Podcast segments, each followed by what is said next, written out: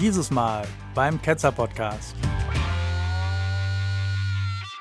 Hallo, hier ist Matthias. Mit mir sind Jörn, Christian, Ramona und Iska. Wir hatten uns vor nicht allzu langer Zeit über diese neuen Austrittsrekorde unterhalten. 2022 war über eine halbe Million Katholiken aus der Kirche ausgetreten und dann waren es, glaube ich, noch 380.000 Protestanten. Und ich meine, ich hätte damals schon gesagt, es gab doch 2019 diese große Untersuchung zur Entwicklung der Kirchenmitgliedszahlen und des Kirchensteueraufkommens bis 2060. Und diese Studie basierte auf den Zahlen von 2017. Und seitdem sind die Austrittszahlen also, glaube ich, nur äh, angestiegen. Kann sein, dass sie jetzt 2020 da während Covid einmal so kurz abgesunken sind.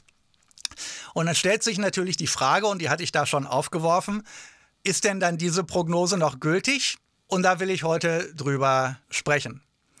Diese Studie basiert auf den gleichen Modellen wie diese Bevölkerungsprognosen. Ne, es gibt von der Bundesregierung, vom Statistischen Bundesamt, gibt es auch so eine Bevölkerungsprognose, die geht auch bis 2060. Und die nehmen praktisch das gleiche Modell, die satteln da aber noch die Kirchenmitgliedschaft und die Kirchensteuer drauf. Und da kam halt raus, für alle, die es äh, noch nie gehört haben, dass sich bis zum Jahr 2060 im Vergleich zu 2017 die Zahl der Kirchenmitglieder halbieren soll.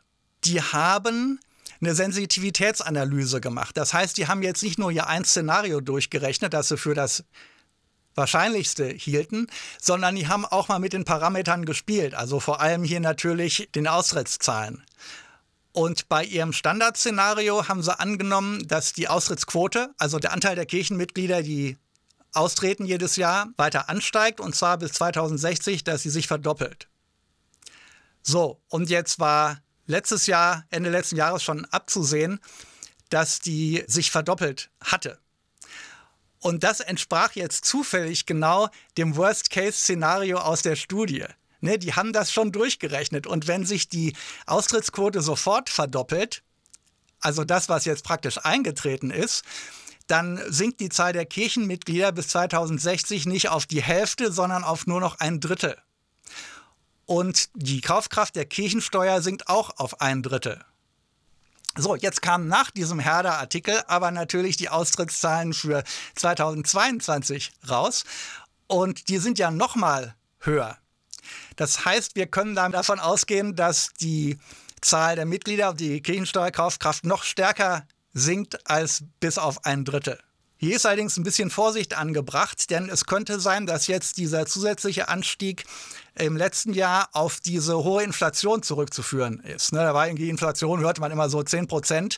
Und dann treten halt viele aus der Kirche aus, das weiß man bei so Steuererhöhungen, um diese Zusatzkosten sozusagen wieder einzuspielen. Das kann eben bedeuten, dass die Kirchenaustritte könnten im nächsten Jahr wieder runtergehen. So, jetzt sind mir noch weitere Sachen aufgefallen, die nahelegen, dass es noch schlimmer kommt als das, was ich schon gesagt habe. Denn es gibt zwei Aspekte. Da ist bekannt, dass die sich negativ auswirken, das lässt sich aber nicht quantifizieren. Der erste Aspekt ist, dass vor allem Kirchensteuerzahler aus der Kirche austreten. Das leuchtet ja auch ein, weil jemand, der aus der, der keine Kirchensteuer zahlt, der kann ja einfach nicht in die Kirche gehen und dann hat er eigentlich den Effekt, den er haben will in der Studie wird die Austrittswahrscheinlichkeit genommen, die wird dann runtergebrochen gemäß der Verteilung von 2017 auf die Geschlechter und auf die Altersgruppen und so weiter. Aber es wird eben nicht die Proportion Kirchensteuerzahler und Nicht-Kirchensteuerzahler aufgeschlüsselt. Und deswegen meine ich, dass diese Projektion die Kirchensteuer noch zu gut darstellen müsste. Also was ich mich frage, ist, wenn die da so ein Modell errechnen oder verschiedene Modelle und dann gucken, welches hat welche Wahrscheinlichkeit. Das kennen wir ja auch alles von diesen äh, Corona-Zahlen, wo die da alle möglichen Szenarien durchgerechnet haben und Worst Case und Best Case und dann und so weiter, ne? so eine Bandbreite dazwischen. Äh, das ist doch relativ ähnlich. Und worauf ich hinaus will, ist, diese Modelle kennen auch sogenannte Kippeffekte, dass wenn bestimmte Parameter überschritten werden, dass es dann plötzlich durchdreht und sich ganz andere Ergebnisse einstellen. Und dass es eben zum Beispiel jetzt nicht so ein lineares Absinken ist, sondern dass das plötzlich komplett in sich zusammenbrechen kann. Und ein so ein Kippeffekt könnte beispielsweise sein, dass die sogenannte Caritas-Lüge, was die Kirchen alles Gutes tun und so, dass sich das einfach als unwahr herausstellt, was ja jetzt kaum jemand weiß oder, oder man, man weiß es eben nicht so richtig in der Bevölkerung. Und wenn aber die Kirche da überall rausfliegt und gar nicht mehr sichtbar ist, dann wissen ja alle, dass es nicht wahr ist. Und dann gehen sie erst recht raus. Also es kann sein, dass es dann ein Zusammenbrechen der letzten Pfähle, die das Ganze stützt, verursacht und dann geht es nochmal viel rasanter nach unten. Das ist ein interessanter Aspekt, auf den wir natürlich hoffen, so ein Kipppunkt, und zwar ein Kipppunkt zu unseren Gunsten. Deswegen habe ich vorhin gesagt und deswegen legen die Autoren eben auch Wert darauf, das ist keine Prognose, das ist eine Projektion. Und die projizieren das in die Zukunft, was bisher praktisch stattfindet. Was diese Prognose der Kirchenmitglieder von Corona unterscheidet, ist, dass man bei der Demografie den Vorteil hat, die Leute, die in 60 Jahren oder in 40 Jahren leben, davon sind ja die allermeisten heute schon, äh, äh, die leben die schon. Ne? Und das heißt also, die Bevölkerung ist relativ gut prognostizierbar, weil da jetzt keine neuen, also außer durch Zuwanderung, da kommen jetzt keine neuen mehr zu. Trotzdem meine ich, dass man sich natürlich im Klaren sein muss, dass diese Modelle und somit auch dieses Worst-Case-Szenario, nehmen wir mal an, das würde jetzt bei doppelten Austrittsquote von 2017 stagnieren, dass das Modell grundsätzlich noch zu optimistisch ist. So, der eine Grund war eben, das betrifft jetzt nicht die Zahl der Kirchenmitglieder, sondern die Kirchensteuer, dass vor allem die Kirchensteuerzahler austreten. Der zweite Punkt ist, das schreiben die auch in ihrem Buch, also die Kirchenmitglieder, die sind ja quasi wie so eine Badewanne. Die Getauften kommen am, am Wasserhahn rein und die, äh, die Ausgetretenen kommen am Abfluss wieder raus. Und wenn du jetzt so einen Schwamm nimmst und saugst den voll und dann quetscht den wieder aus, das sind quasi die Aus- und wieder Eingetretenen. Die Taufwahrscheinlichkeit hängt davon ab, wie kirchlich die Bevölkerung in der jeweiligen Gegend ist. Und je weniger Leute in der Bevölkerung in der Kirche sind, desto unwahrscheinlicher ist es ja, dass jetzt ein Christ oder eine Christin noch einen Christen heiratet. Und die wenigsten Leute werden ja jetzt ihren Partner danach aussuchen, ob der Christ ist oder nicht oder Katholik oder, oder was. Findet ihr das überzeugend? Ich denke, diese Taufwahrscheinlichkeit, die wir sehen, ist natürlich immer, die Kinder taufen sich ja nicht selbst die wehrlosen Kinder, die einfach reinkommen. Und die werden ja von den Eltern getauft. Und die müssen ja quasi, die Eltern, die jetzt quasi jetzt massenhaft austreten, von 20 bis 30, die sind dann plötzlich weg und taufen dann nicht mehr. Und das sehe ich nicht, dass es kommt. Ich würde noch, noch, eine Frage hätte ich noch für Matthias und noch eine Anmerkung für Jörn zu den Kipppunkten. Ich glaube nicht, dass die Caritas-Lüge der Kipppunkt sein wird. Ich glaube, es gibt Kipppunkte, aber der wird der sein, wenn die meisten Atheisten oder Apatheisten in das politikfähige Alter kommen und dann entsprechend Ämter innehabe. Und dann haben die plötzlich Macht und können bestimmen, was passiert. Momentan sind es ja die alten Säcke, so wie ich und älter, die dann quasi noch religiös geprägt sind und meinen, dass es wichtig ist. Und der Kipppunkt ist dann, wenn die Politik dann plötzlich gefüllt wird mit diesen Atheisten. Und ich habe eine Frage für Matthias. Es gibt ja von den Kirchen ja verschiedene Maßnahmen die gemacht werden, um das aufzuhalten, haben die in der Studie eine Korrelation mit den Maßnahmen gefunden? Das müsst ihr euch da irgendwie zahlenmäßig niederschlagen, wenn sie funktionieren. Auf die Maßnahmen komme ich noch, aber die Studie berücksichtigt das nicht. Diese Projektion, die nimmt halt einfach nur Zahlen und baut die in so ein Modell ein. Okay. So, also ich hatte mir selber gedacht, je mehr Mischehen es gibt, Ehen mit Ungetauften, I oder aus, Ausgetretenen, desto weniger wahrscheinlich ist, dass Kinder getauft worden. Das stimmt aber gar nicht. Wenn zwei, sagen wir, Katholiken ihr Kind taufen, dann äh, gibt es ja praktisch ein halbes Kind pro Kirchenmitglied, das getauft wird. Wenn die jetzt aber statt einen Katholiken zu heiraten, beide einen Atheisten heiraten, und selbst wenn die nur eine 50% Chance haben, dass das Kind getauft wird, dann kommt immer noch pro Katholik sozusagen ein Kind raus. Eigentlich müssten die die Taufwahrscheinlichkeit erhöhen, wenn die Nicht-Katholiken heiraten. Der Gecke ist jetzt, die Taufquote wird normalerweise auf die katholische Mutter bezogen. Also die nehmen die Taufen in einem Jahr und beziehen die auf die Geburten von katholischen Müttern. So, das sind jetzt aber nicht genau die Kinder, die getauft werden, sondern das können auch, sagen wir mal, Kinder sein, die schon zwei, drei Jahre alt sind. Ne? Aber diesen Faktor nimmt man halt erstens, weil es einfach ist und zweitens, weil der auch gut funktioniert. Aber heute übersieht ja diese Taufquote, dass es auch Kinder katholischer Väter gibt, die auch katholisch getauft werden könnten. Ne, das heißt, die haben eine Taufquote, die ist, glaube ich, so bei 80 Prozent.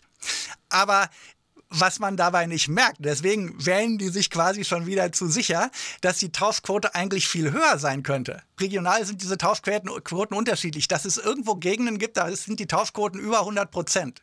Und das heißt, das muss bedeuten, dass es also nicht Katholiken gibt, die ihre Kinder katholisch taufen lassen oder eben Kinder katholischer Väter.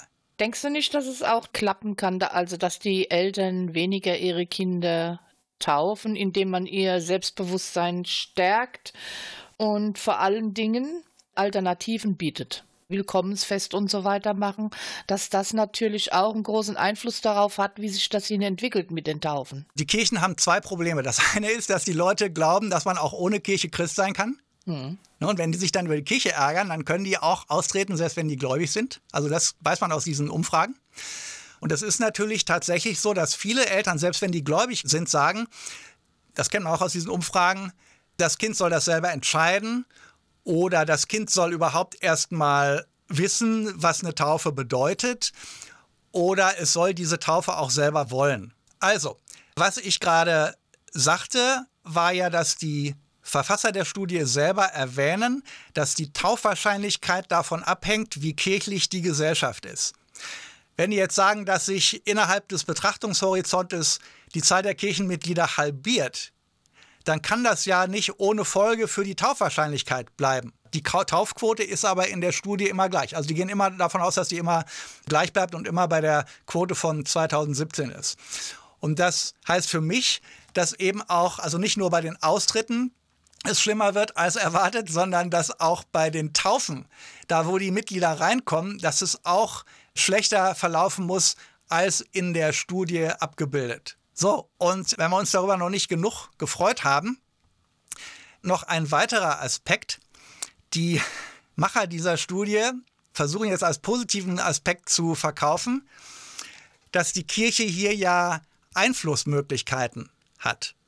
Nur, aus meiner Sicht kommt es doch nicht darauf an, welche Hebel die Kirche hat, wo sie was machen kann, sondern welches Potenzial dann noch für Verbesserungen besteht. Die Kirche hat ja schon alle Hebel. Die hat Religionsunterricht, die hat diese Pflichtfenster, wo sie in allen Radio- und Fernsehprogrammen ihre eigenen äh, Sendungen äh, kriegen, hier Wort zum Sonntag und so weiter.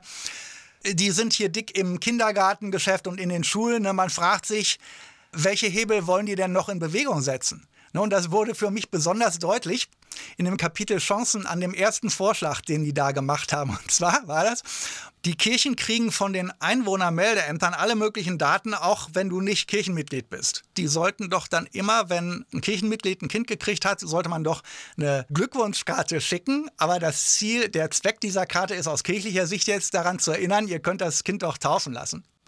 Und da frage ich mich natürlich, welche Leute sollen denn damit zusätzlich erreicht werden, ihre Kinder zu taufen? Kirchenmitglieder, die ansonsten vergessen haben, dass man ein Kind taufen lassen könnte und die auch keine Verwandten oder Bekannten haben, die mal gefragt haben, hey, lass das Kind dann auch taufen? Wie dem auch sei, das waren meine Überlegungen und das klingt eigentlich alles sehr positiv. Liebe Zuhörerinnen und Zuhörer, wir haben diesen Podcast wieder in mehrere Segmente aufgeteilt. Schaltet deshalb auch beim nächsten Mal wieder ein, wenn es heißt Cat 220 Gottlose Gedanken zum Leben.